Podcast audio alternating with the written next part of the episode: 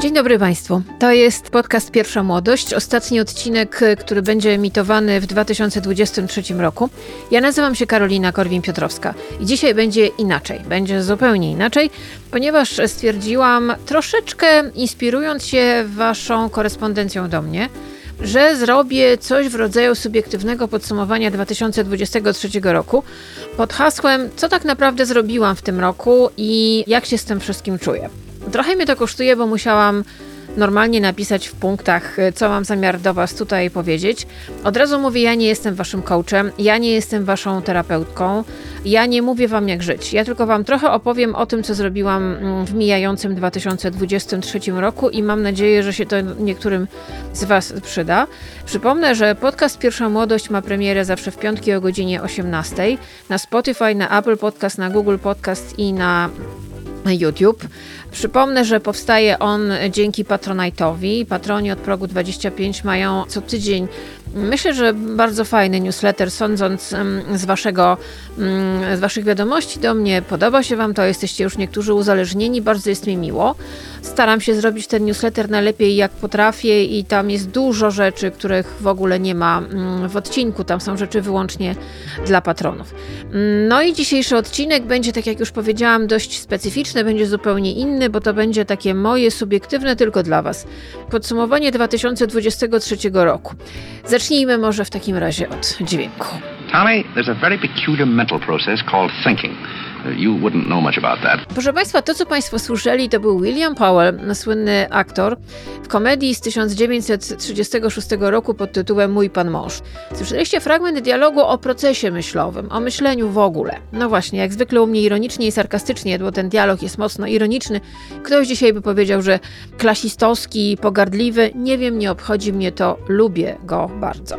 Jaki był ten rok 2023 dla mnie? No to Wam powiem, że rok temu o tej porze e, siedziałam w tym samym miejscu, tylko że przy starym biurku. No i zastanawiałam się, co tak naprawdę dalej się stanie, bo byłam już po zrezygnowaniu z pracy na porankach w Antyradiu i przed rzuceniem się na bardzo głęboką wodę, zawodową przede wszystkim i prywatną również. Zaczęłam po prostu w 100% praktycznie być na swoim.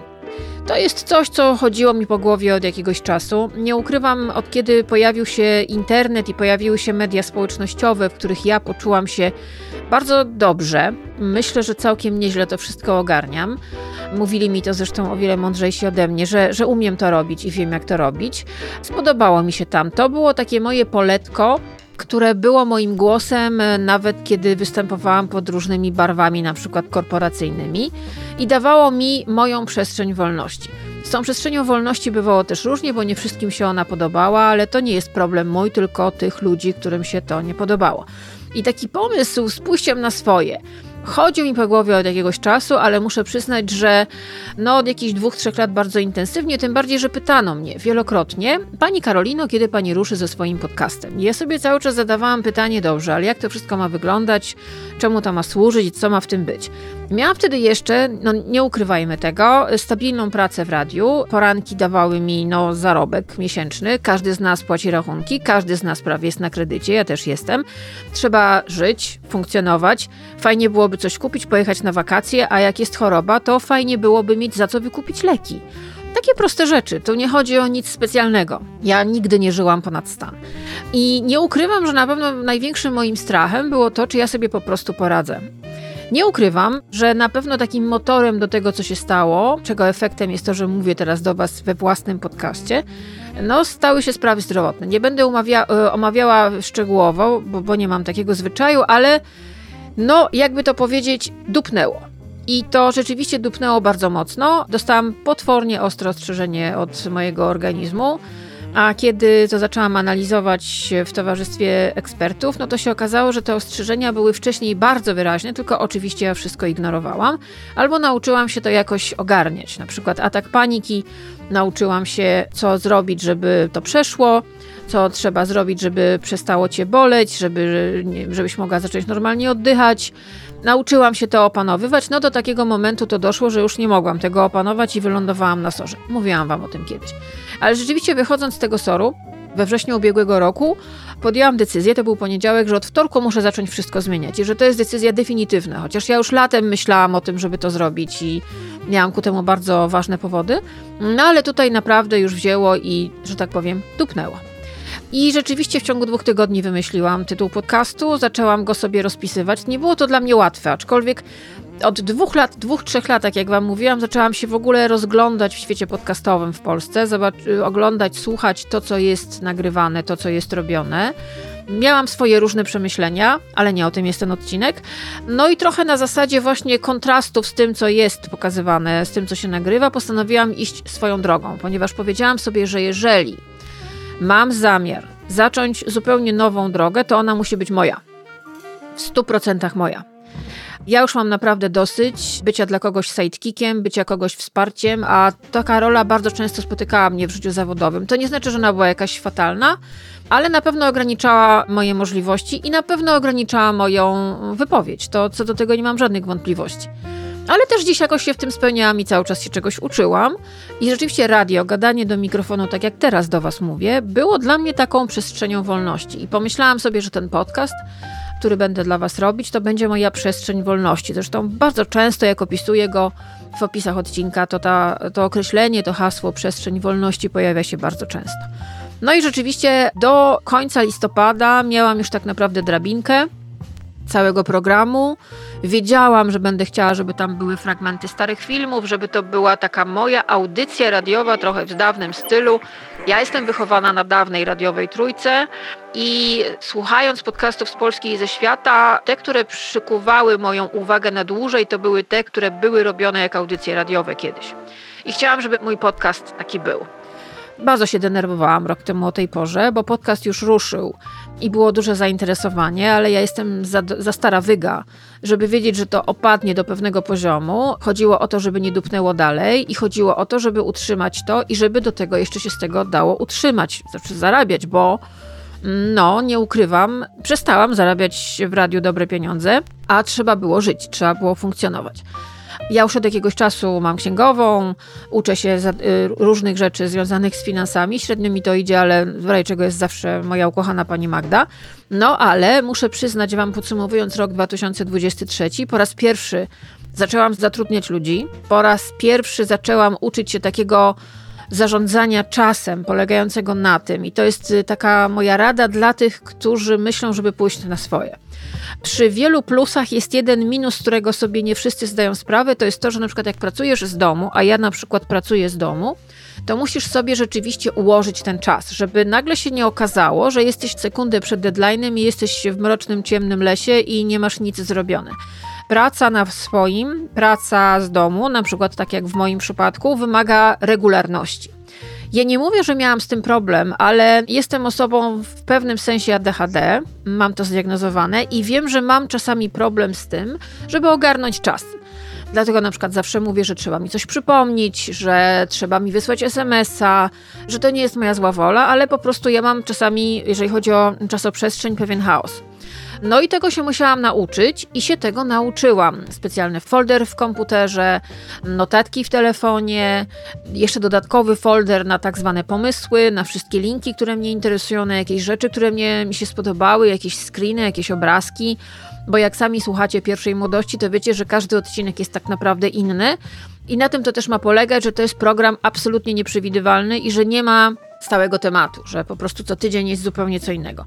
Ta wolność okazała się fajna, bo rzeczywiście mogłam robić to, co chcę. Musiałam też w związku z tąże wolnością dobrze rozrysować, rozpisać sobie tą pierwszą młodość. Jako dziennikarka z ponad 25-letnim doświadczeniem, no umiem już to zrobić. Ja to robię z małym pal z palcem w nosie i nie będę udawała, że tak nie jest.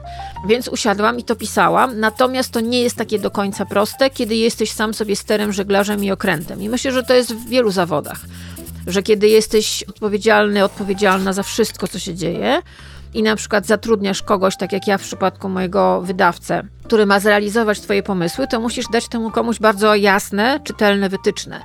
Ale zanim to zrobisz, samemu, samej musisz w głowie sobie to wszystko poukładać. I to jest rzeczywiście wyzwanie. I to jest coś takiego, co jest jakąś sztuką, i to już wiem, utrzymać na przykład przez 12 miesięcy. Już rozumiem, co mówili mi ludzie, gdzie na przykład czytałam jakieś wywiady z, z podcasterami, z youtuberami, którzy mówili, że przychodzi taki moment, że jesteś wypalony. Ja nie wiem, czy ja coś takiego miałam. Na pewno poczułam w pewnym momencie zmęczenie, ale właśnie tym, że musiałam sobie wejść sama w swoje tory, które sama sobie ułożyłam. I tak naprawdę to było pierwszy raz w życiu. Jestem z pokolenia, które gdzieś zawsze było na jakiejś umowie, aczkolwiek na etacie nie jestem już prawie od 20 lat i bardzo to sobie chwalę. Ale zawsze gdzieś była jakaś redakcja, były jakieś deadlines. Ktoś mi to życie też organizował w jakimś sensie, ta praca. Mówię o życiu zawodowym. I teraz się okazuje, że jeżeli sam sobie to organizujesz, człowieku, to musisz rzeczywiście przynajmniej na początku żyć z kartką i z długopisem, albo z folderem notatki w telefonie, albo oszalejesz, zwariujesz, bo to, co na początku wydaje ci się bardzo proste, tydzień po tygodniu może się okazywać nieosiągalne, nieogarnialne no bo samemu sobie musisz tym wszystkim sterować, a nie każdy jest perfekcyjną panią domu i biega po domu z białą rękawiczką i jest w stanie być ze wszystkim doskonałym. Tym bardziej, że jestem jak najbardziej od wzoru perfekcyjnej pani domu i y, doskonałość mnie przeraża i mierzi. Ale w pewnych granicach, jeżeli masz co tydzień, mówię tutaj potocznie, wypluć z siebie podcast, albo jakąś inną rzecz, musisz po prostu założyć sobie ramy czasowe, musisz funkcjonować według pewnego planu. No i to jest, nie ukrywam, bardzo duże wyzwanie. Ale się okazuje, że po tych trzech miesiącach bycia jakby na drugim etacie, bo ja cały czas robiłam poranki w radiu, zanim wypuściłam pierwszy odcinek podcastu, ten podcast został nagrany.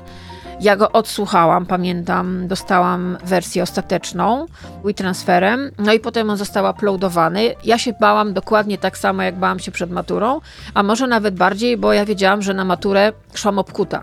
Natomiast tutaj niby czułam, że jestem obkuta, ale syndrom oszustki trochę działał na zasadzie czy aby na pewno to mi się uda, czy aby na pewno ja umiem. Wiecie, przez lata wiele osób w zawodzie dziennikarskim, ale w ogóle kobiety to mogą powiedzieć bardzo dobrze, poznają tę historię. Robi się bardzo wiele, żeby nas troszeczkę żeby nam obniżyć samoocenę i poczucie własnej wartości. W ogóle ludzie lubią cię dyskredytować. No ja, ja też się z tym spotykałam oczywiście, więc jak wychodzisz też na swoje, to tak naprawdę pokazujesz ludziom, i myślę, że dotyczy to bardzo wielu zawodów, czego tak naprawdę nauczyłeś się przez całe swoje życie. To jest rodzaj takiego podsumowania CV jakby za pewien okres życia. I ja się tego tak naprawdę najbardziej bałam, bo ja wiem, że ja umiem, no tylko pytanie, czy to rzeczywiście spotka się z odzewem społecznym. Nie ukrywam, że ten odzew bardzo mi się spodobał, bardzo się ucieszyłam i okazało się, że mam całkiem pokaźną i bardzo aktywną grupę ludzi, którym się podoba to, co lubię. I że ta moja absolutna szczerość w podcaście i ten dobór tematów, który zależał wyłącznie ode mnie, ja nie mam nad sobą żadnego szefa, żre, jak to mówią. Rzeczywiście Wam się to podoba. I to się zaczęło jakoś fajnie wszystko składać. To jest 56 odcinek pierwszej młodości, czyli mam ze sobą 56 odcinków pierwszej młodości nagranych. Mam za sobą dwa odcinki no mojego nowego podcastu pod tytułem Miesiączka. 8 stycznia będzie odcinek trzeci.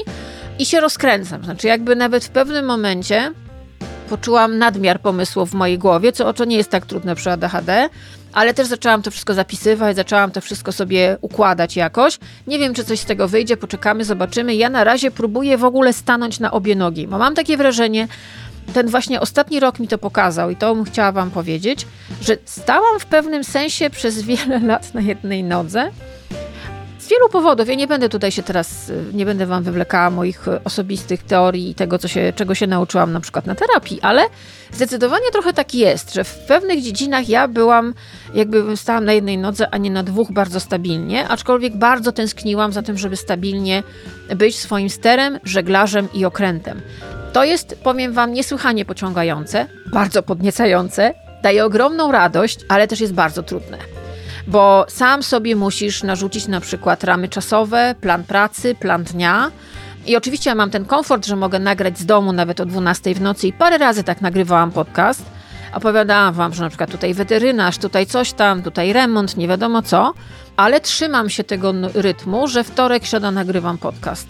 Także dlatego, żeby młody, czyli mój wydawca, mógł to wszystko spokojnie zmontować i poukładać tak, jak lubię. Ale to też jest rytm. Jakby ten rytm, który do tej pory wyznaczały mi, nie wiem, na przykład przez 5 lat poranki w antyradiu, ja musiałam zupełnie sobie przestawić. I okazuje się, że nigdy nie jest za późno na przestawienie rytmu dnia, na, na przestawienie rytmu tygodnia i na najważniejszą rzecz, na kompletną zmianę życia. Bo to jest kompletna zmiana życia. Słuchajcie, z pięćdziesiątką na karku udało mi się to zrobić i nie ukrywam, jak tak sobie myślę, podsumowując 2023 rok, to sobie myślę, Korwin, no zajebiście ci to wyszło. Znaczy, dałam sobie dowód na to, że potrafię, że umiem. Nie mówię, że to jest najłatwiejsza rzecz na świecie, ale rzeczy łatwe mi nigdy nie pociągały. Ja zawsze lubiłam wyzwania i to jest bardzo fajne wyzwanie. No i na koniec jeszcze jedna rzecz, ten dźwięk. O, to jest to porządne biurko, no bo to też jest właśnie, widzicie, ja przez parę dobrych lat, dokładnie 8 miało lat tamto biurko, nie potrzebowałam dużego biurka, takiego naprawdę solidnego jak jest to, na którym by stała konsoleta, spokojnie zmieścił się mikrofon, laptop, tablet, jeszcze książki i lampa i kubek z kawą i żeby jeszcze było miejsce. Tamto biurko było małe, bo takie wtedy potrzebowałam. I nagle się okazało, słuchacze podcastu Pierwsza Młodość wiedzą, że to stukanie w mikrofon, bo mikrofon był za blisko, bo biurko było za małe, że na przykład co trochę mi coś spadało, że nie wiedziałam, gdzie mam postawić kubek z kawą czy tam z herbatą, bo ono było malutkie, ono było małe. Ono było tylko do pisania. Jednak jak nagrywasz z domu, pracujesz z domu, to musisz mieć więcej przestrzeni. Na przykład właśnie na konsoletę, która co prawda jest mała, ale musi stać w bezpiecznym miejscu, żeby mi nie spadła. Ona mi raz spadła z tamtego biurka i ja po prostu zamarłam. Pomyślałam sobie, matko święta, no kosztowała jakieś tam pieniądze, nie stać mi kupować nowej. Mikrofon musi być na dobrym podłożu. To biurko musi mieć wygłuszacz tutaj przy mikrofonie. Takie proste niby rzeczy, które też uczę się jak stosować od paru dobrych tygodni, odkąd robię ten podcast. Także mam biurko, od połowy stycznia mam nadzieję będzie fajne, wygodne krzesło które już idzie do mnie, żeby było właśnie takie, jakie lubię, no bo widzę, że przy tym biurku będę spędzać więcej czasu i też chcę, żeby to miejsce pracy wyglądało zupełnie inaczej. Czyli moje, jakże tak powiem, nowe życie wymagało również nowego biurka. I to są takie rzeczy, od razu Wam mówię, jak myślicie o takich skokach, jak ja wykonałam, no to trzeba się zabezpieczyć. Zanim zaczęłam robić podcast, jeszcze zanim nawet wylądowałam na sorze, już mi chodziło po głowie, żeby zrobić podcast i zrobiłam, pamiętam, zbiórkę na Bajkofi na sprzęt. I dzięki temu mam mikrofon, do którego mówię. Mikrofon, który wybrał mi wydawca, bo powie, jakby uznaliśmy, jaki, jaki mikrofon będzie dobry nie najtańsza wersja, tylko taka dobra, profesjonalna, z tych średniej półki cenowej, tak samo konsoleta i wszystkie kable, żeby mieć to po prostu już jako basic. Żeby to działało i żeby to też był towar dobrej jakości, nie psujący się, taki, który można szybko zreperować, gdyby się coś działo. Bo to są takie proste rzeczy, tak jak nie wiem, kupujecie komputer, to kupujecie komputer, ja przynajmniej tak mam, no, że już wolę kupić super maszynę, że w razie czego ta super maszyna jest na wiele lat. Poza tym, gdyby się coś, coś z nią stało, mam serwisy, jestem w stanie to zreperować i ona będzie dalej działała, nie będzie się nadawała na śmietnik. Ja nie lubię sprzętu, który niestety w dzisiejszych czasach to tak jest robione, że on bardzo szybko się psuje po to, żebyśmy kupili nowy, więc ja wolę kupić taki, który po pierwsze nie zepsuje się bardzo szybko, a jeżeli to się niestety stanie, to wiem, gdzie go naprawić, bo nie mam ochoty wydawać pieniędzy na nowy. No jestem sprytna, próbuję obejść ten tak zwany kapitalizm żarłoczny. Więc podsumowując pierwszą część mojej gadki do Was. Skakanie do basenu musi być poprzedzone sprawdzeniem tym, czy tam jest woda. Ja sprawdziłam. Trzeba się przygotować finansowo. Ja sobie odłożyłam niewiele, ale jednak trochę pieniędzy i okazało się, że to był super pomysł, dlatego że My nigdy nie wiemy, jak to się dalej potoczy.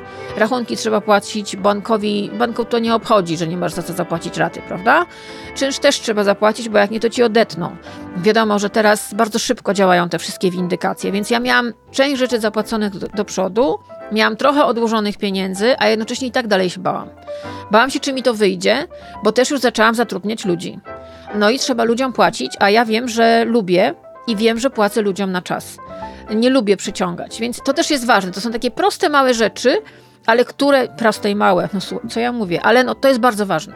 To jest bardzo ważne, żeby mieć rodzaj poduszki finansowej, bo kiedyś, dokładnie dwa razy w życiu, zrobiłam ostre ruchy zawodowe bez poduszki finansowej. I oczywiście można sobie powiedzieć, że to jest w ogóle super fajne, żyć za 2,50 dziennie, co mi się zdarzyło, i być zero waste na długo, zanim to się stało modne, ale to nie jest na dłuższą metę fajne. I to nie jest miłe na dłuższą metę. I oczywiście ja po latach myślę sobie świetnie, że nauczyłam się kiedyś robić kotlety z kaszy gryczanej i chleba, bo nie miałam nic innego do jedzenia, ale teraz już bym wolała tego nie powtarzać. Jestem dużą dziewczynką, mam swoje lata, w związku z tym też zanim wykonałam pewien skok, nie robiłam tego na wariata. I myślę, że to mi też uratowało tyłek oraz różne inne części ciała i dało mi też bezpieczeństwo w głowie, to też jest bardzo ważne, że ja wchodziłam w tą zupełnie nową drogę życia, jak to brzmi, w ten 2023 z głową pewną tego, że nawet choćby za przeproszeniem skały strały, ja sobie poradzę, bo jakiś tam basic już mam. I to jest ważne, że nie robiłam tego na wariata. Let's stop talking nonsense, shall we? Hmm?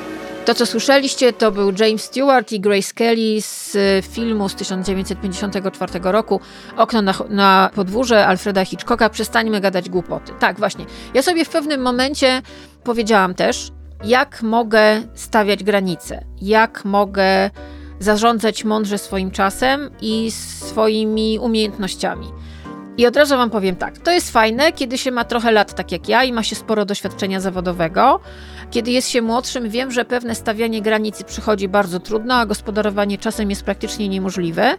I to bez względu na to, jakie czasy mamy. Zawsze jest tak, że kiedy zaczynasz robotę w jakiejś dziedzinie, no to musisz, ja, ja przynajmniej wyznaję taką zasadę, terminowanie jest dobre przez jakiś okres czasu, krótki ale jest dobre. To jest takie mocne sprawdzenie siebie, czy jesteś w stanie coś zrobić, czy nie. Ponieważ zawód, który podejmujesz, a zawód na przykład taki mój medialny, dziennikarstwo, i w ogóle bycie w mediach teraz, ogólnie mówię, jest niesłychanie wymagający. To wygląda bardzo łatwo, jak teraz, jak słyszycie podcasty, oglądacie program w telewizji, jak widzicie coś, co jest już pokazywane nam tu i teraz, w czasie rzeczywistym, ale to nie jest takie proste. Trzeba umieć pewne rzeczy zrobić, pewne rzeczy, żeby je nauczyć się, wymagają czasu, wymagają doświadczenia, wymagają ludzi dookoła, którzy ci powiedzą, co jest tak, co jest dobrze, a co jest źle. Wymagają samodyscypliny i samozaparcia, oczywiście ambicji i pracowitości. Ja przynajmniej wydaję, wyznaję takie zasady. I ten początek pracy mojej zawodowej, no to muszę przyznać, bardzo dużo się nauczyłam. Spałam może po 4 godziny na dobę. Byłam potwornie zmęczona, ale się bardzo uczyłam. I wiem też z perspektywy czasu, że to trwało za długo. Ja wchodziłam na rynek pracy i do życia dorosłego w latach 90. I to był taki okres, który ja bym chciała, żeby ktoś kiedyś mocno opisał pod kątem tego, jakie koszty poniosło pokolenie zdrowotne, psychiczne, każde pokolenie, które wtedy wchodziło na rynek pracy, czyli moje. Bo to były koszty bardzo wysokie, ja to już dzisiaj wiem. Stanowczo za wysokie niż powinny być. No ale myśmy nie wiedzieli, że można stawiać granice, myśmy nie wiedzieli, że można powiedzieć nie, chociaż ja od początku co się za mną bardzo ciągnęło i co może odebrało mi pracę w kilku miejscach, ale nie ukrywam, że nie żałuję tego. Miałam opinię osoby, która czasami zadaje tak zwane trudne pytanie. Na przykład kiedyś pamiętam, zadałam pytanie, dlaczego na planie nie ma herbaty. Bo uwaga, ktoś mi wtedy powiedział, że pracodawca ma obowiązek zapewnić napoje na planie i była tylko woda, a nie było herbaty, a ja na przykład właśnie chciałam wtedy mieć herbatę. A było nawet trudno kupić termos wtedy. Nie było tak jak teraz, że wszędzie są i można sobie kupić termos i można mieć swoją. Zresztą na miłość boską przychodzisz do pracy, tyrasz dla kogoś, więc masz, obowi- masz w zapytać, gdzie jest kawa, herbata, woda, tak? Ja nie mówię o ciastkach za ciężkie pieniądze. Ja nie mówię o obiadach z restauracji, aczkolwiek takie sytuacje też widziałam. Były w niektórych stacjach na porządku że się ludziom cateringi z restauracji załatwi- załatwiało na, na plan po prostu. I pamiętam, że no, nie było to dobrze przyjęte. Pamiętam kiedyś powiedziałam, że może trzeba by założyć związki zawodowe, no to zostałam na dywanik wezwana, chociaż ja to powiedziałam w żartach i na, do, do końca nie zdawałam sobie sprawy, co to są związki zawodowe. Ale wiem jedno, na pewno przez wiele lat się przepracowywałam, nie zdając sobie sprawy z tego, że mogę robić mniej. Miałam też specyficzną sytuację prywatną, o której nie będę mówiła, która zmuszała mnie do tego, że musiałam zarabiać pieniądze. Bo tak naprawdę miałam jeszcze na utrzymaniu kogoś i do tego terminalnie chorego. W związku z tym każda osoba, która wie, y, zajmuje się osobą terminalnie chorą albo osobą z niepełnosprawnością, wie, że to jest worek bez dna. I dokładnie tak było. Dlaczego teraz o tym mówię? Opowiadając Wam o tym, co się stało w 2023 roku. Ja regularnie chodzę na terapię i mówię Wam o tym, i terapeutka się mnie zapytała właśnie o, o takie moje podsumowanie tego roku, i ja od razu powiedziałam coś takiego, że dla mnie ważne jest to, czego ja w tym roku nie zrobiłam. Ważna jest lista imprez, na które nie poszłam. Ważna jest lista castingów, na które nie poszłam. Ważna jest lista rzeczy, których nie zrobiłam, nie podjęłam się, kosztem tego, że po prostu miałam czas wolny, albo mogłam się zająć czymś, co sprawia mi więcej przyjemności. Pracując w mediach, będąc osobą tak zwaną gdzieś publiczną, ja nieustannie słyszałam, i taki apogeum tego to było, kiedy przyszłam pracować do TVN-u, gdzie od razu usłyszałam o wywiadach, o ściankach, o zdjęciach, o ustawkach, że to trzeba robić, bo ludzie tego chcą i że to jest ważne. E, ja jeszcze wtedy nie wiedziałam, jak bardzo jestem introwertyczna i jak bardzo tak naprawdę od lat wykonuję zawód, który no, łamie mnie na wszystkie możliwe sposoby, a ja desperacko próbuję się tym odnaleźć i mieć swoją sferę prywatności. I dla mnie to było bardzo trudne, te wszystkie konferencje, te wszystkie ścianki, te wszystkie imprezy. To było dla mnie potwornie bolesne w sensie fizycznym. Mnie naprawdę bolało całe ciało, ja miałam potworne migreny, mój organizm dawał na wszystkie sposoby znać, że to nie jest twój ekosystem. Ty możesz sobie siedzieć, tak jak ja teraz właśnie do was, siedzieć sobie na chacie, tu masz herbatkę i sobie gadasz. I to jest twój świat. Wychodzenie do ludzi tak regularnie, z dużą częstotliwością, to jest coś, co delikatnie mówiąc mi nie służy, w czym ja się nie czuję najlepiej. Są ludzie, którzy czują się w tym jak ryba w wodzie. I ja to gdzieś podziwiam, bo ja jak sobie myślę, że miałabym zrobić jedną milionową tego, co ci ludzie, to bym chyba zwariowała, bo ja mam po prostu taką konstrukcję i ja już to wiem. Natomiast kiedyś nie wiedziałam. I teraz w 2023, kiedy w 100% poczułam się na swoim, no, kosztem nawet paru znajomości nie ukrywam. Stało się to, że ja po prostu pewnych rzeczy nie zrobiłam. Nie poszłam na parę ścianek, nie zrobiłam, nie byłam jakąś tam jurorką, jedną, drugą, piątą, nie byłam na jakiejś tam imprezie, nie, nie robiłam pewnych rzeczy, bo po prostu uznałam, że mam zamiar, zobaczymy jakie tego będą efekty, zrobić wyłącznie to, co sprawia mi przyjemność. A dla mnie, z całym szacunkiem, takie imprezy to nie jest przyjemne. Mogę się tam z kimś spotkać ale gdzieś za kulisami. Natomiast to wszystko jednak związane jest z tym, że idziesz na imprezę. Ja już nie mówię, że musisz się odpitolić jak szczur na otwarcie kanału, ale też musisz, idziesz na imprezę, gdzie są te światła, ci paparazzi, ci ludzie, ten wrzask dokoła, ten bankiecik, to takie hm, hm, hm, po prostu totalna dwulicowość, coś ohydnego, nienawidzę tego. A jak się, chcesz się spotkać, pogadać normalnie z ludźmi, to, to i tak na takich imprezach się nie da. Ja myślę, że te znajomości, które chciałam już nawiązać, to nawiązałam i na razie nie potrzebuję więcej. To jest dla mnie trudne. I powtarzam, w 2023 nie zrobiłam nic, co nie byłoby zgodne ze mną. I nawet przerobiłam to na paru terapiach. Naprawdę zastanawiałam się, dlaczego robiłam to kiedyś, dlaczego nie muszę robić i nie chcę, przede wszystkim nie chcę robić tego teraz. Tak samo y, rzecz dotyczy różnych propozycji pracy, chodzenia na jakieś tam castingi, 99,9% nie zrobiłam. Tak samo, jeśli chodzi o przyjmowanie różnych reklam. No to jest w ogóle osobna rzecz. Muszę przyznać, że 2023 nauczył mnie bardzo dużo w tej dziedzinie. No, uniwersytet po prostu. Od tego, czy warto brać sponsoring jakiś e, dłuższy, po to, na czym polega jakby rezygnowanie z pewnych współprac, niebranie pewnych współprac i to, że jesteś nagle celem dla wielu agencji na przykład, które pośredniczą między firmami, a na przykład youtuberami, influencerami, podcasterami. I to jest nowa zupełnie jakość, której musiałam się nauczyć, nowa zupełnie rzecz, no ale na razie chyba jestem jakim wrzodem na dubsku dla niektórych, bo nie biorę reklam kosmetyków, które są testowane na zwierzętach i bardzo się tego trzymam.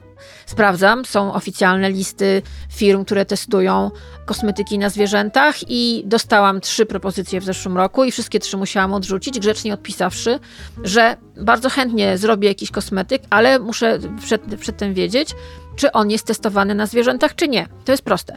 Tak samo dotyczy to jedzenia, które jest e, mocno przerobione, absolutnie to nie wchodzi w grę. Tak samo chodzi o alkohol.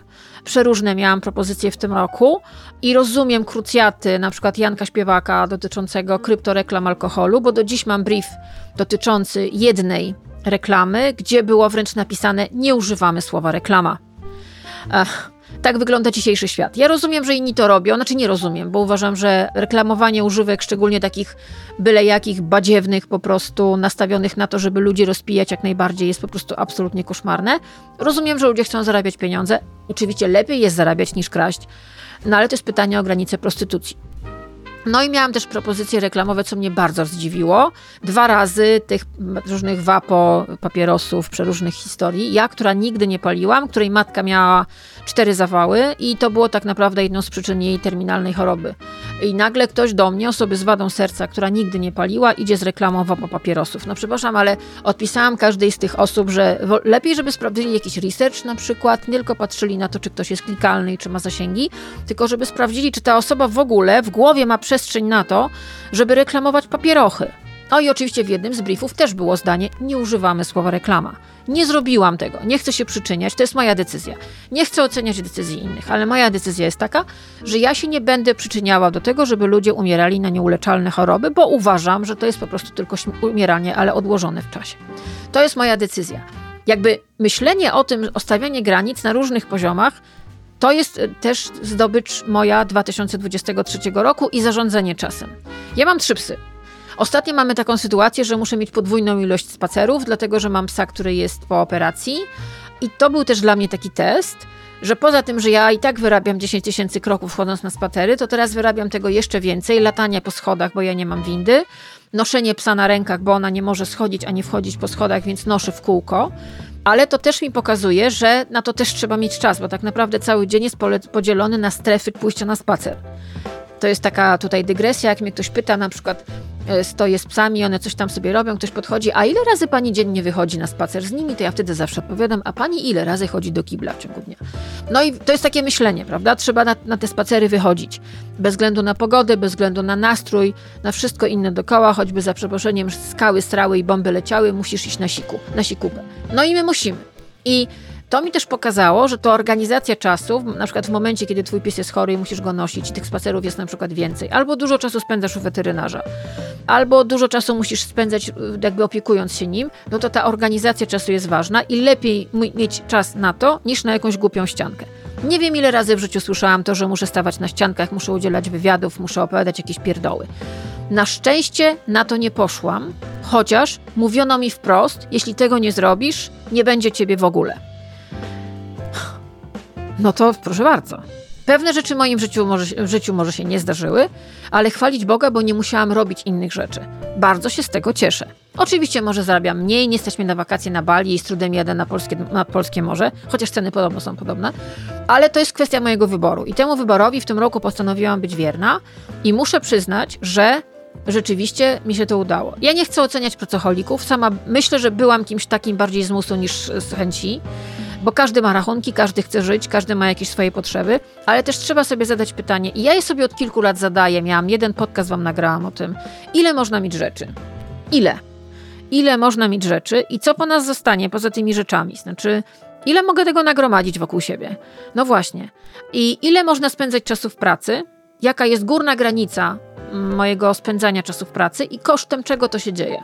Ja wiedziałam, kosztem czego się dzieją pewne rzeczy. Wiedziałam, że nawet jak przenoszę pewne rzeczy do domu, staram się robić tak zwany home office, to jednak to się dzieje kosztem mojego życia normalnego, codziennego, które jest dla mnie bardzo ważne, a od paru lat najważniejsze na świecie. Kosztem czego to się dzieje? I myślę, że to jest takie pytanie, które warto sobie zadać, i ja je sobie, muszę przyznać, zadałam. Amen. To, czego słuchaliście teraz, to był e, Amen. Właśnie, Amen. Zakończmy tę część mojego życia. To była Betty Davis w filmie pod tytułem Wszystko o Ewie z 1950 roku. Fantastyczny film w reżyserii Józefa Mankiewicza. I to jest taki wstęp do trochę innej rewolucji, którą wykonałam w tym roku, mianowicie, proszę Państwa, poliester. Nagrałam jeden odcinek podcastu, który zresztą bardzo się Wam podobał, o tym, jaka była moja droga do tego, żeby mieć jakąś tam świadomość ekologiczną dotyczącą ubrań i w ogóle tego, co jest wokół nas i klimatu. No i rzeczywiście od kilku lat to się w moim życiu dzieje i to się dzieje także w mojej szafie. I ten rok był absolutnie przełomowy, ponieważ powiedziałam sobie stop.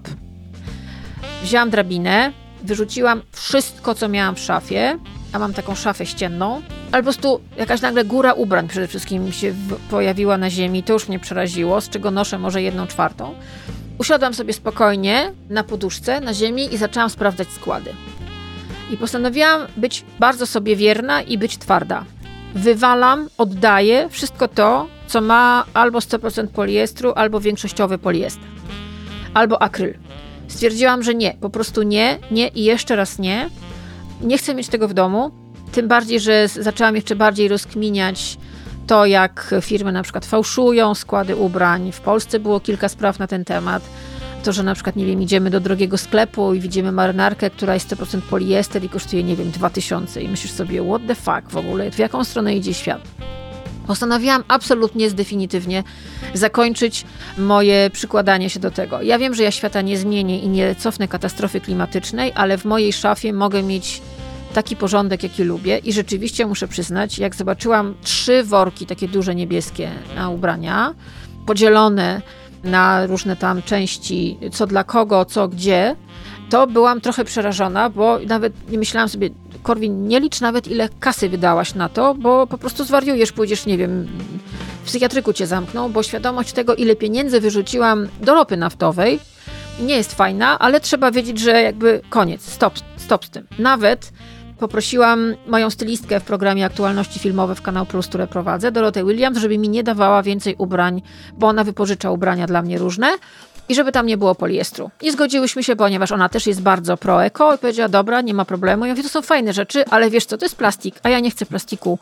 Po prostu nie chcę mieć tego na, siebie, na sobie nawet w pracy, nawet wypożyczone, chociaż to nie jest z mojej szafy, ale nie chcę dawać jakiegokolwiek, jeżeli dla kogoś jest ważne to, co mam na sobie, a zorientowałam się, że dla wielu tak, to ja nie chcę wam pokazywać, że to są rzeczy po prostu właśnie plastikowe, które się nie rozłożą, które są na przykład jakieś śmieciowe, made in China, wiecie o co chodzi. I że po prostu nie, nie i jeszcze raz nie. W ogóle obejrzałam tę szafę i to też było bardzo ważne.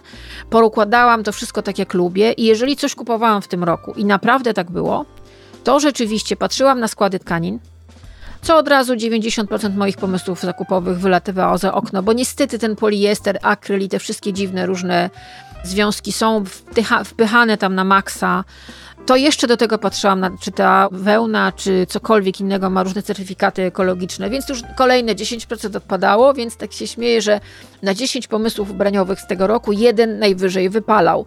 Dlatego, że jak już szłam tą drogą, którą sobie obrałam, że zero plastiku, wszystko z certyfikatami ekologiczne, najlepiej manufakturowe, w sprawdzonym miejscu, no to generalnie niewiele zostawało, ale wiecie, to jest na koniec dnia coś takiego, że mam na przykład super sweter, który wiem, że jest ekologiczny i że jest ciepły i że nie drapie i że wszystko się z nim zgadza i że będzie ze mną na lata jakby od jakiegoś czasu już nie kupuję tego szybkiego ubraniowego gówna, które zalewa nas zewsząd. Nie reaguję nawet na to w internecie, bo mam świadomość, że jakiekolwiek zareagowanie zrobi jednak e, dalsze zasięgi po prostu ludziom, którzy są, nie wiem, opętani przez plastikowe ubrania z Chin. Proszę bardzo, ich wybór. Ja w swoim kosmosie podjęłam takie, a nie inne decyzje i bardzo, nie ukrywam, mi się to podoba, bo no to wszystko ma związek z ceną i z jakością. Może to nie jest super tanie, ale wiem, że sweter, który na przykład w tym roku kupiłam i ma świetny skład, będzie ze mną na lata. A ja potrzebuję mieć rzeczy na lata, po prostu jestem za biedna, żeby kupować byle gówno. I w tym roku rzeczywiście myślę, że doszłam do takiego momentu, że moja szafa jest ok. Znaczy, że jestem z niej zadowolona i nie ma tam rzeczy niepotrzebnych, które tylko mi zawadzają, są wyrzutem sumienia, albo na przykład, o, kiedyś schudnę. Nie, nie schudnę. You must have been quite a successful enterprise. Oh, I was going places. Where? Successville. Ten fragment, który słyszeliście, to była Geraldine Page i Paul Newman w filmie Słodki ptak młodości. Successville, właśnie, to miasto, to miejscowość Successville. A propos, już zbliżam się do końca, jaki był ten mój 2023, no to jeszcze porozmawiamy o haśle pod tytułem Dobrostan, bo to jest coś takiego, co wszyscy się tym wycierają i wszyscy o tym mówią. Ja też o tym mówię, bo śmiem twierdzić, że trochę na ten temat wiem.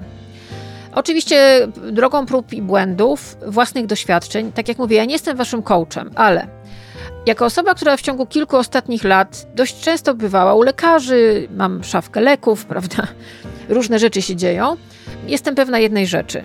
Trzeba spać. 2022 był pod hasłem 3,45 średnia, 3,30 czy 45 średnia snu na dobę przez prawie 12 miesięcy i to nie jest normalne. I ten brak snu rzeczywiście, który był w zeszłym roku, doprowadził mnie do tego, gdzie jestem teraz, czyli można powiedzieć, że w sumie to się dobrze stało, chociaż nie było tak dobrze, bo ja byłam po prostu wyczerpana i wycieńczona. I pamiętam ten moment, kiedy Właśnie teraz dlatego mówię, rok temu o tej porze byłam osobą, która od dwóch tygodni już prawie normalnie spała, bez leków. Okazało się, że to się da, że ja się po prostu kładę spać i się budzę tam ósma, dziewiąta. I że to jest normalne, i że ja daję radę, i że w ogóle nie jest problemem, i że w ciągu dnia nie ma żadnych drzemek, bo po prostu nie potrzebuję, i że nagle w ogóle rytm życia się robi inny, i że ja zupełnie inaczej funkcjonuję, i że na przykład zaczynam chudnąć, bo się nagle okazało, bo wiecie, jak ja przyszłam pracować na poranki, to usłyszałam takie zdanie, że na porankach wszyscy tyją. I ja pamiętam, po jakimś czasie zauważyłam to u siebie i pomyślałam sobie, ale dlaczego to się dzieje? No ale potem zachorowałam, jak się okazało, bardzo poważnie i ja już wiem, dlaczego na y, takich rannych pracach ludzie tyją. I że to jest bardzo często kwestia indywidualnych predyspozycji i po prostu ciężkiej choroby, która się bardzo szybko i bardzo niepostrzeżenie rozwija. No i potem jak walnie, no to człowiek ląduje z glukometrem pod pachą. I to nie jest fajne. To niestety jest też choroba dzisiejszych czasów, to, że my nie słuchamy swojego organizmu i że po prostu przyjmujemy za pewność, tak jak ja usłyszałam. Na porankach wszyscy tyją. No okej, okay, dobra. Tylko, że to się okazuje, że jeżeli tyjesz od powietrza i nawet jak nic nie jesz, to powinnaś się zastanowić. I może nie myśleć, ja jestem już bardzo mądra, wiecie, bo ja jestem po, ale że czy aby na pewno miesięczna pensja, która wpływa na konto, warta jest tego, że do końca życia będziesz na lekach, no bo to się tym kończy. No i trzeba być czasem mądrym, a nie głupim, ale wracając do tego dobrostanu.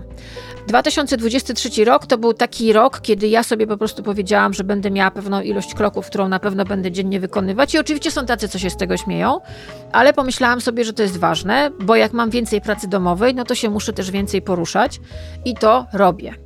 Oczywiście regularnie jakieś tam ćwiczenia, chodzę na masaże, chodzę na rehabilitację i bardzo uważam na to, co jem, także dlatego, że jestem chora i muszę bardzo uważać na to, co jem, ale też bez jakichś tam, wiecie, ja nie jestem mm, kuchniofaszystą.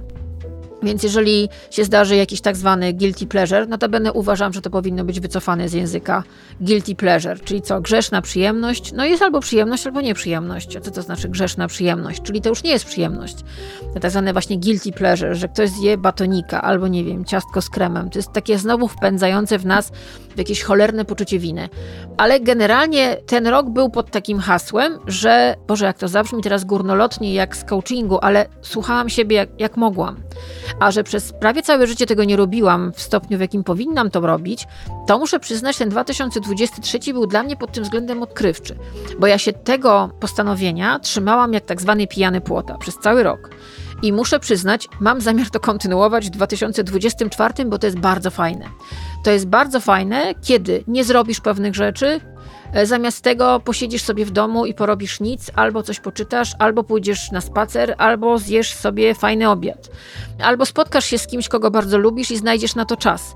Ja mam wielu wspaniałych przyjaciół, którzy są bardzo zapracowani albo wręcz przepracowani i widzę, jak strasznie jest im ciężko wyrwać się z takiej spirali pracoholizmu, w którą oni wpadają i czują się coraz bardziej zmęczeni i już u niektórych wchodzi lekarz. I ja wiem, co się stanie zaraz. Za chwilę oni naprawdę wylądują pod kroplówką. Nie życzę im tego, ale tak będzie. Może niektórzy, tak jak ja, też muszą dupnąć. Ja też byłam taką osobą, która myślała, że wszystko może, bo całe życie walczyła i była żołnierką, była po prostu wa waleczną, po prostu Karolinką. No i to się skończyło, jak się skończyło. Ale rzeczywiście, to co teraz mówię, może się Wam wydać banalne i pewnie takie jest, ale to jest też prawda. Do tego jeszcze czwarty rok terapii też robi swoje, regularnej i bardzo pracowitej i muszę przyznać, ja bym życzyła sobie, żeby oprócz tego 800 plus, babciowego i różnych innych, Polacy dostali od rządu bon na terapeutę bo to jest coś, co i ja jestem na to najlepszym przykładem, bardzo pozwala ułożyć sobie te wszystkie puzzle, z których jesteśmy złożeni. Ja z wielu powodów, o których nie będę Wam mówiła, nie umiałam tych puzli ułożyć. Nie to, że nie chciałam, ja nie umiałam, nie wiedziałam, jak się to robi.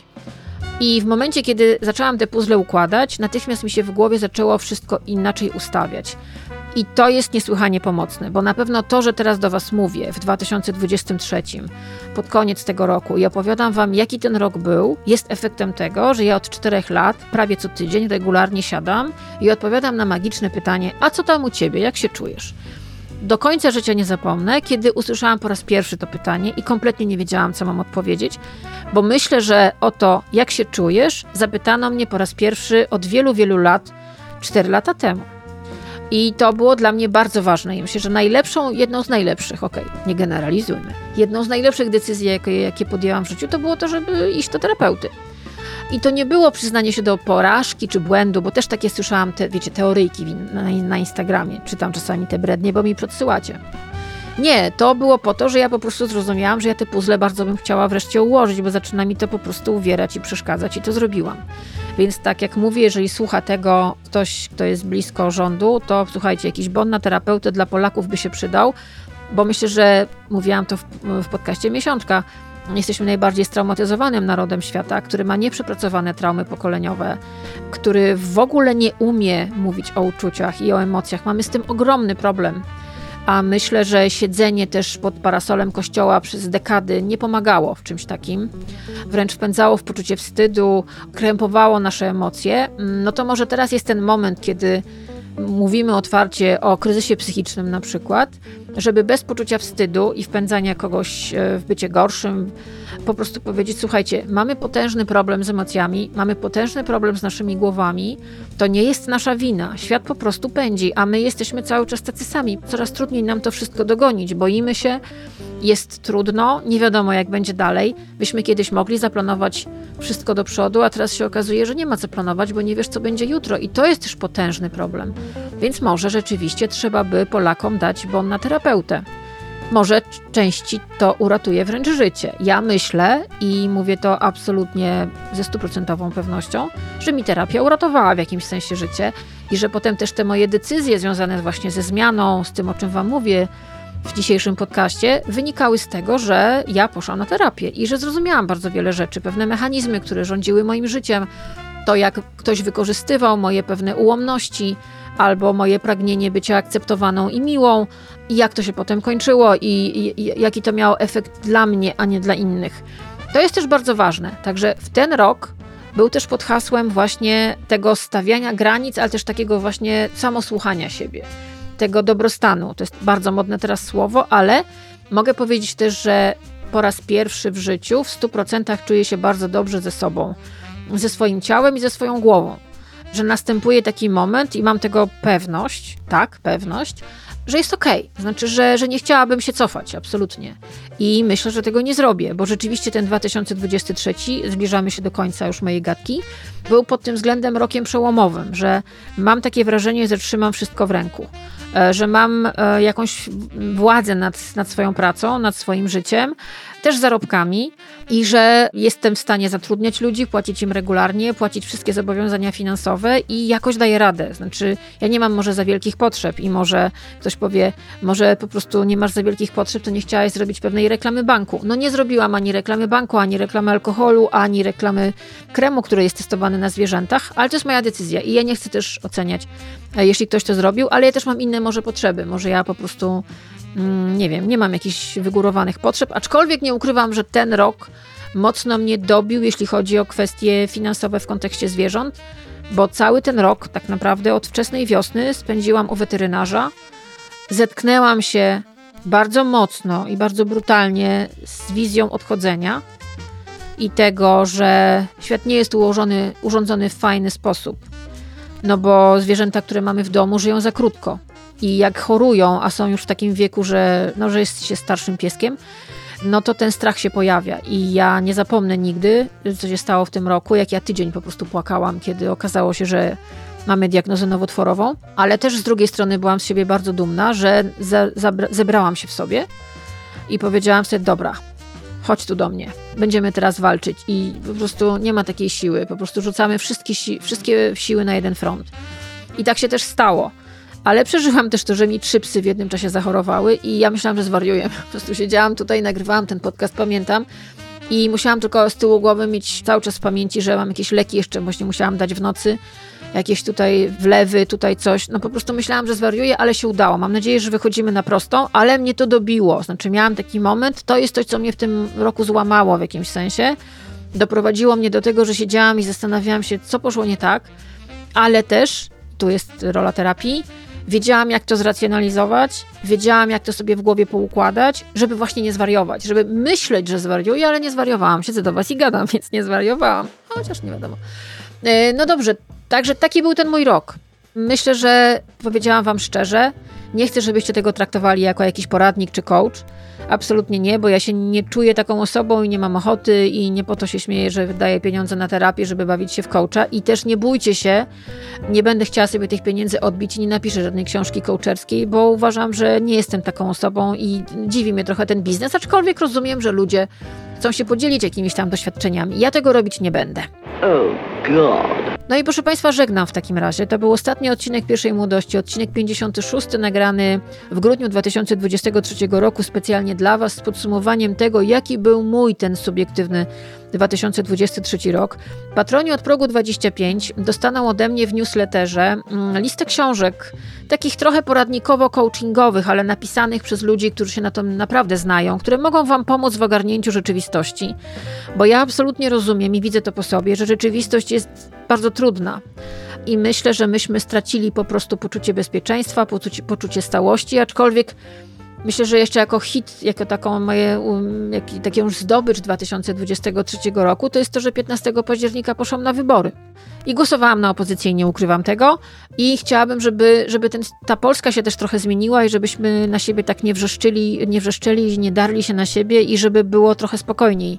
Bardzo bym chciała, bo myślę, że to, że my od 8 lat żyjemy w stanie wojny, to też nie jest dobre i to bardzo źle robi nam na emocje, na, na wszystko po prostu dokoła. Wojna nie jest nigdy kreatywna, jest zawsze destrukcją. Ile lat można mieszkać w destrukcji, żyć w destrukcji, funkcjonować, oddychać, pracować w destrukcji. Więc to też był mój taki, takie moje zdobycze, no, taka moja zdobycz 2015 roku, że poszłam na wybory, aczkolwiek pamiętam rozmowę z taksówkarzem, kiedy wracałam z wieczoru wyborczego, na którym byłam z moimi przyjaciółmi i zaczęliśmy się zastanawiać, dobra, ale jak my teraz nauczymy się żyć bez tego ośmioletniego stanu napięcia permanentnego? No i to jest doskonałe pytanie.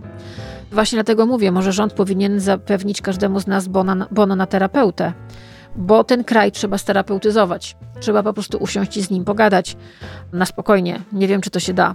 Wolę, wolę na razie nie snuć żadnych wizji. O, no dobrze, proszę Państwa. Przypominam, że podcast Pierwsza Młodość powstaje dzięki Patronite. Patroni od progu 25 co tydzień mają newsletter. Przypomnę, że 8 stycznia, wyjątkowo 8, wypadało pierwszego, ale pomyślałam sobie, że dajmy sobie trochę luzu na święta. No właśnie, widzicie, dobrostan, stawianie granic, czas wolny, trzeba poleżeć brzuchem do góry, zjeść dużo sałatki warzywnej. Więc 8 stycznia trzecia miesiączka. Myślę, że będzie bardzo ciekawa, bo będzie, już wiemy, jakie są felietony zaplanowane od moich gości i gościń, więc będzie bardzo zabawnie. Czekajcie na miesiączkę 8 stycznia. No dobrze, no cóż, to będziemy się żegnać. To był 56. odcinek podcastu Pierwsza Młodość. Dzisiaj wyjątkowy, taki dość prywatny, osobisty. Podcast przygotowała i prowadziła Karolina Korwin-Piotrowska. Moim wydawcą, jak zwykle, jest niezawodny Mateusz Nowosad, który też mocno zmienia w swoim życiu dużo rzeczy i, i fajnie. Czasem trzeba, czasem trzeba po prostu wziąć mocny zakręt, tylko dobrze jest mieć przed tym jakieś doświadczenie. Tak na głupiego z gorącą głową różnie to bywa, a myślę, że on też to doświadczenie już ma. To do usłyszenia w 2024 i na koniec tak sobie pomyślałam, ponieważ niedawno zmarł Ryan O'Neill. On nie był moim ulubionym aktorem i to była dość taka kontrowersyjna postać, ale zagrał kiedyś w bardzo fajnej komedii No i co doktorku w 1972 roku. Zresztą linki do wszystkich filmów, których fragmenty dzisiaj były, dostaną też mm, moi patroni od progu 25. No i ta komedia amerykańska No i co doktorku jest z 1972 roku i to jest taka komedia nie do końca romantyczna. Ona jest bardzo życiowa i on występuje u boku Barbara Streisand, która w tym roku wydała autobiografię. Pani ma już ósmy krzyżyk. Jest znana nie tylko z efektu Streisand, jak ktoś nie wie, to niech sobie sprawdzi, no ale jest taką artychą wybitną amerykańską, też aktorką i jest taką kobietą, która całe życie szła swoją drogą. Ja jestem ciekawa tej autobiografii, chciałabym poczytać, bo ona nie tyle tam mm, robi z tego po prostu portal pudelek, ale w ogóle opowiada o tym, jak to było, jak to jest być żydowską dziewczyną w Ameryce, która sobie wymyśliła, że będzie niezależną artystką i będzie robiła to, co chce. No jej się udało, ale koszty z tego, co czytałam recenzję jej autobiografii, są ogromne. I ona o tym pisze. Może z ósmym krzyżykiem na karku to już można tak powiedzieć. Dlatego chciałabym to bardzo przeczytać. W związku z tym, na koniec podcastu Pierwsza Młodość, ostatniego w 2023 roku. No więc, proszę Państwa, As Time Goes By. Słynna piosenka z filmu Casablanca, ale w tym wypadku w wykonaniu Barbara Streisand. Wyobraźcie sobie tę scenę, ona leży na fortepianie do którego podchodzi Ryan O'Neill i ona wtedy śpiewa tę piosenkę. E, rok 1972, a ja Wam życzę wszystkiego dobrego w 2024, 2025 i kolejnych latach i żebyśmy się spotykali w tym samym składzie, co dzisiaj. Pamiętajcie, ważne jest, żeby na koniec dnia się policzyć. Do usłyszenia.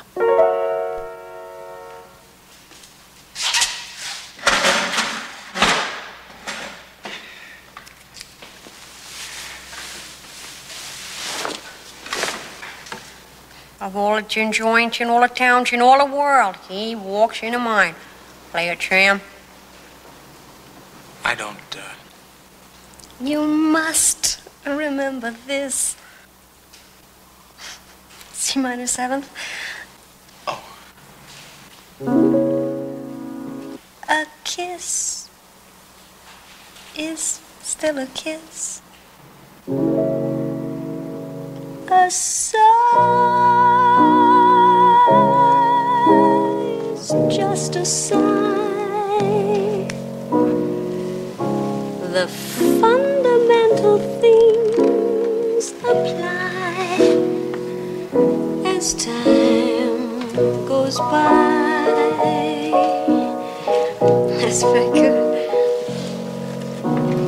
And when two lovers woo, they still say, they still say, I love you.